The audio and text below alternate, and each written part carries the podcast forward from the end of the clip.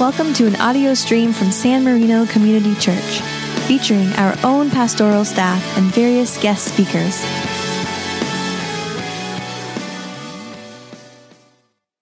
Our God, as we look at a story, it may be a familiar story, one that we think and read about frequently. But let these words be different and carry new meaning for us today so that they might fall afresh on our ears. In your name we pray. Amen. The moment was arriving when I was finally going to be moving out of the house. You all remember that moment? Yes. Maybe you're on the other side and you've let your kids move out of the house, and it's a, it's a different kind of a feeling, isn't it? Well, maybe if you go back to the time when you moved out of the house and there was freedom behind that, um, I, I wanted to learn a little bit more about cooking because you know you got to learn how to do laundry and cooking by yourself, and you don't have your mom or your dad or your grandparents around to to coddle you as much anymore, right? And so I dabbled with my mom here and there in the kitchen, a little bit of a sous chef. Like she would let me do easy things like grate the cheese. It's real hard to mess up grating cheese unless you put it all over the floor, but it's real hard to mess up grating cheese. And I wanted to know more about than how to cook than just Rice Krispie treats and macaroni and cheese. Am I right?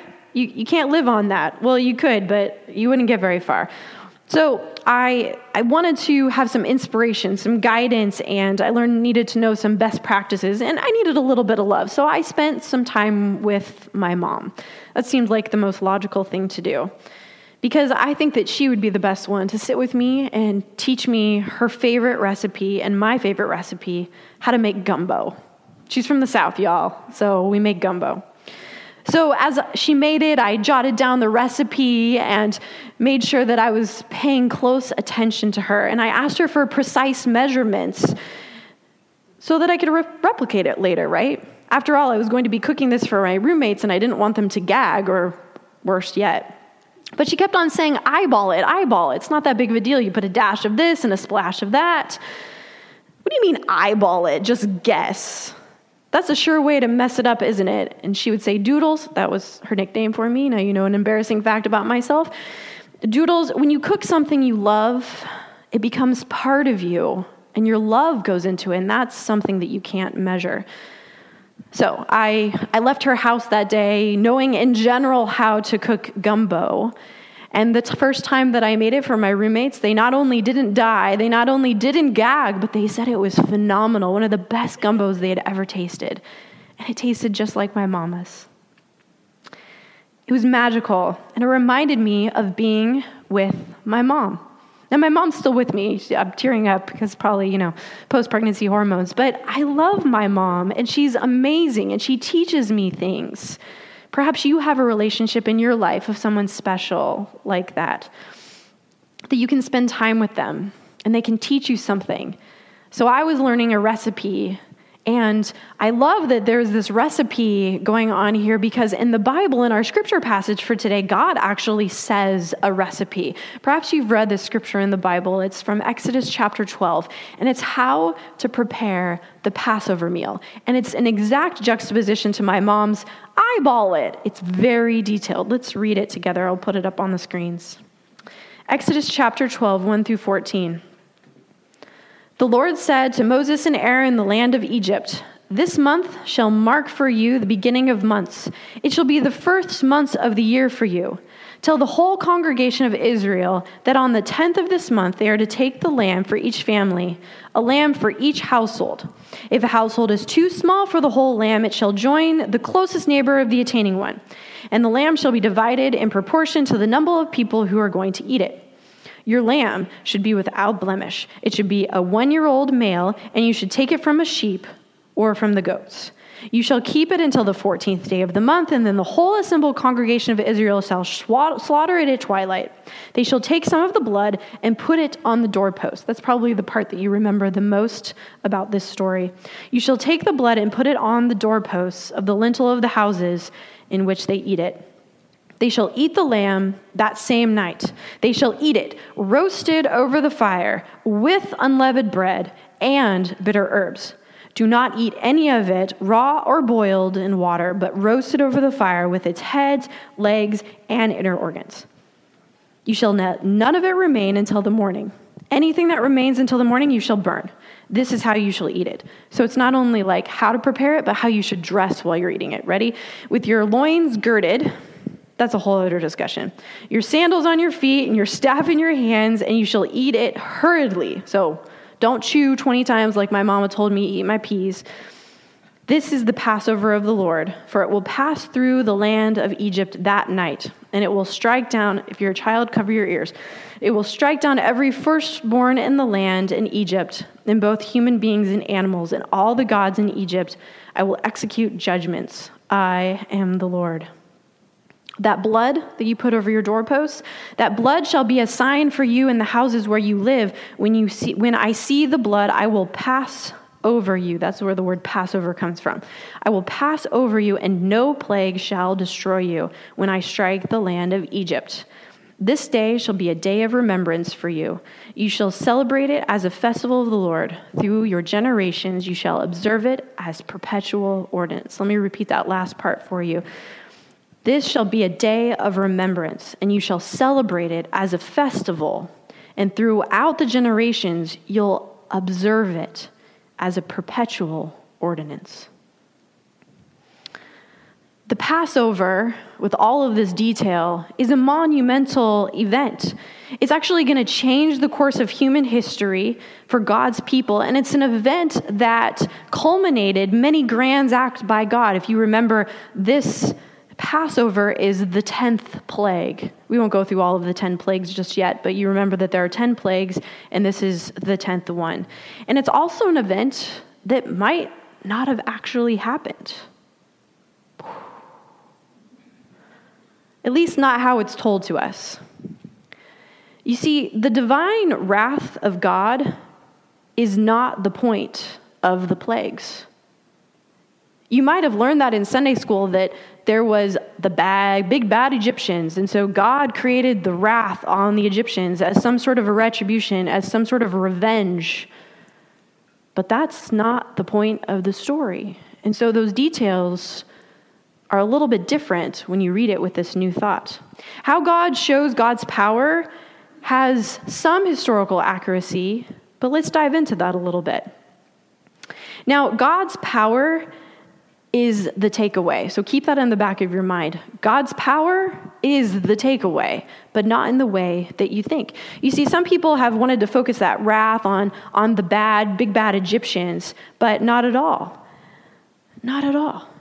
Especially in the wake of these hurricanes, natural disasters, or even today is 9 11, we remember that a disaster happened we can't equate big disasters as some sort of wrath of God.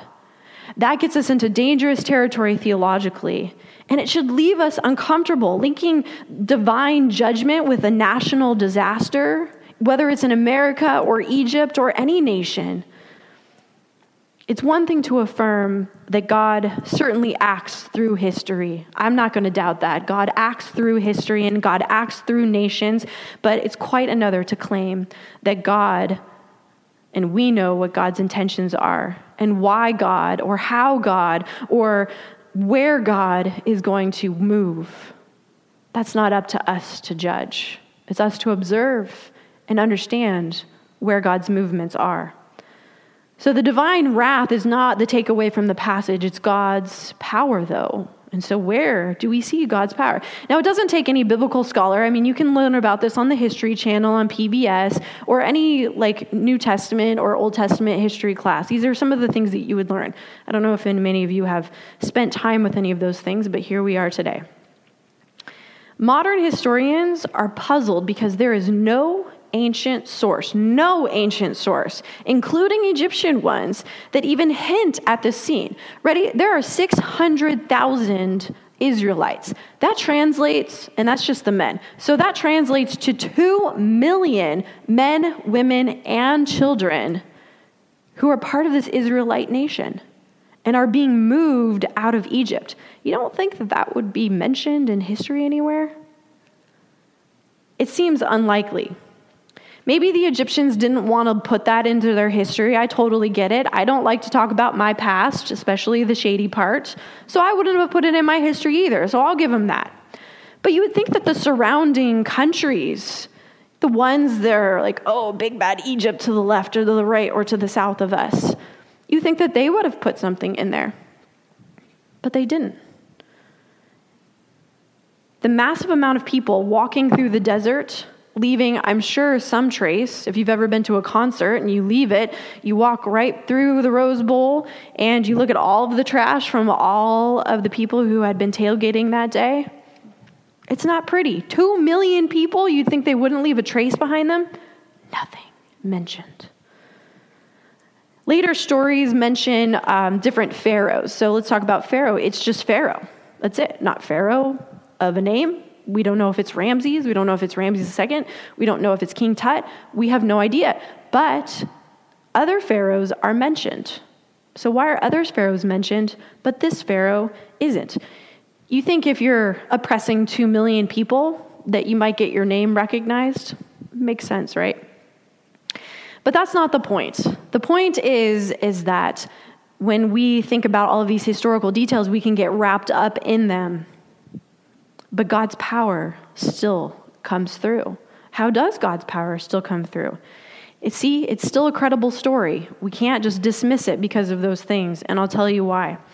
They start off the story by saying we were slaves. That's a very credible way to say it because back in the day they used to say we are the most mighty, powerful, fill in the blank. And so by saying that we are humble, that gives it a little bit more credit. It also has a very uh, normal name, Moses. You probably remember that there was a, a, King Tutmosis, and so it's a very Egyptian name. And so Moses, our Israelite, become um, Egyptian citizen. It's kind of a, it's it's a normal thing, and so they would have given him some some uh, screwy name. They would have they actually gave him a really good one. And there also happens to be a depletion in Egypt's grain supply right around this time. So you can kind of think, well, if there's no sun and there's blood in the, you guys remember some of the plagues, if there's locusts, if there's blood in the Nile River, that probably would lead to some not great harvest crops. So there's a little bit of a correlation there. And then we also have to take into account oral tradition. Oral tradition is something that happens and has happened and it's like repeating a story. Like i would tell a story one way and then my grandkid probably would tell the same story and over and over and over again by the time the fish was this big right? Yeah. The exodus story has historical challenges but it still packs quite a punch. We still need to listen for how is god very powerful? We focus too much on the historical aspect of it and we're going to miss it. 10 plagues do you guys remember the plagues? All right, all right, we're going to do a little testing. All right.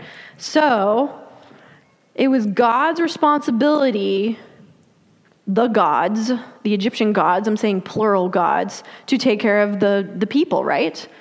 And it's our God, Yahweh. I'll use God, Yahweh, to differentiate between gods so you don't have to listen for the S.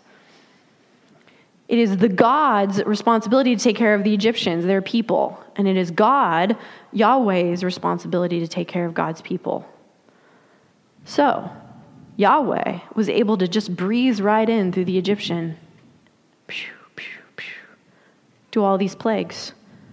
God is more powerful. The first plague is when the river of Egypt turns to what? Blood.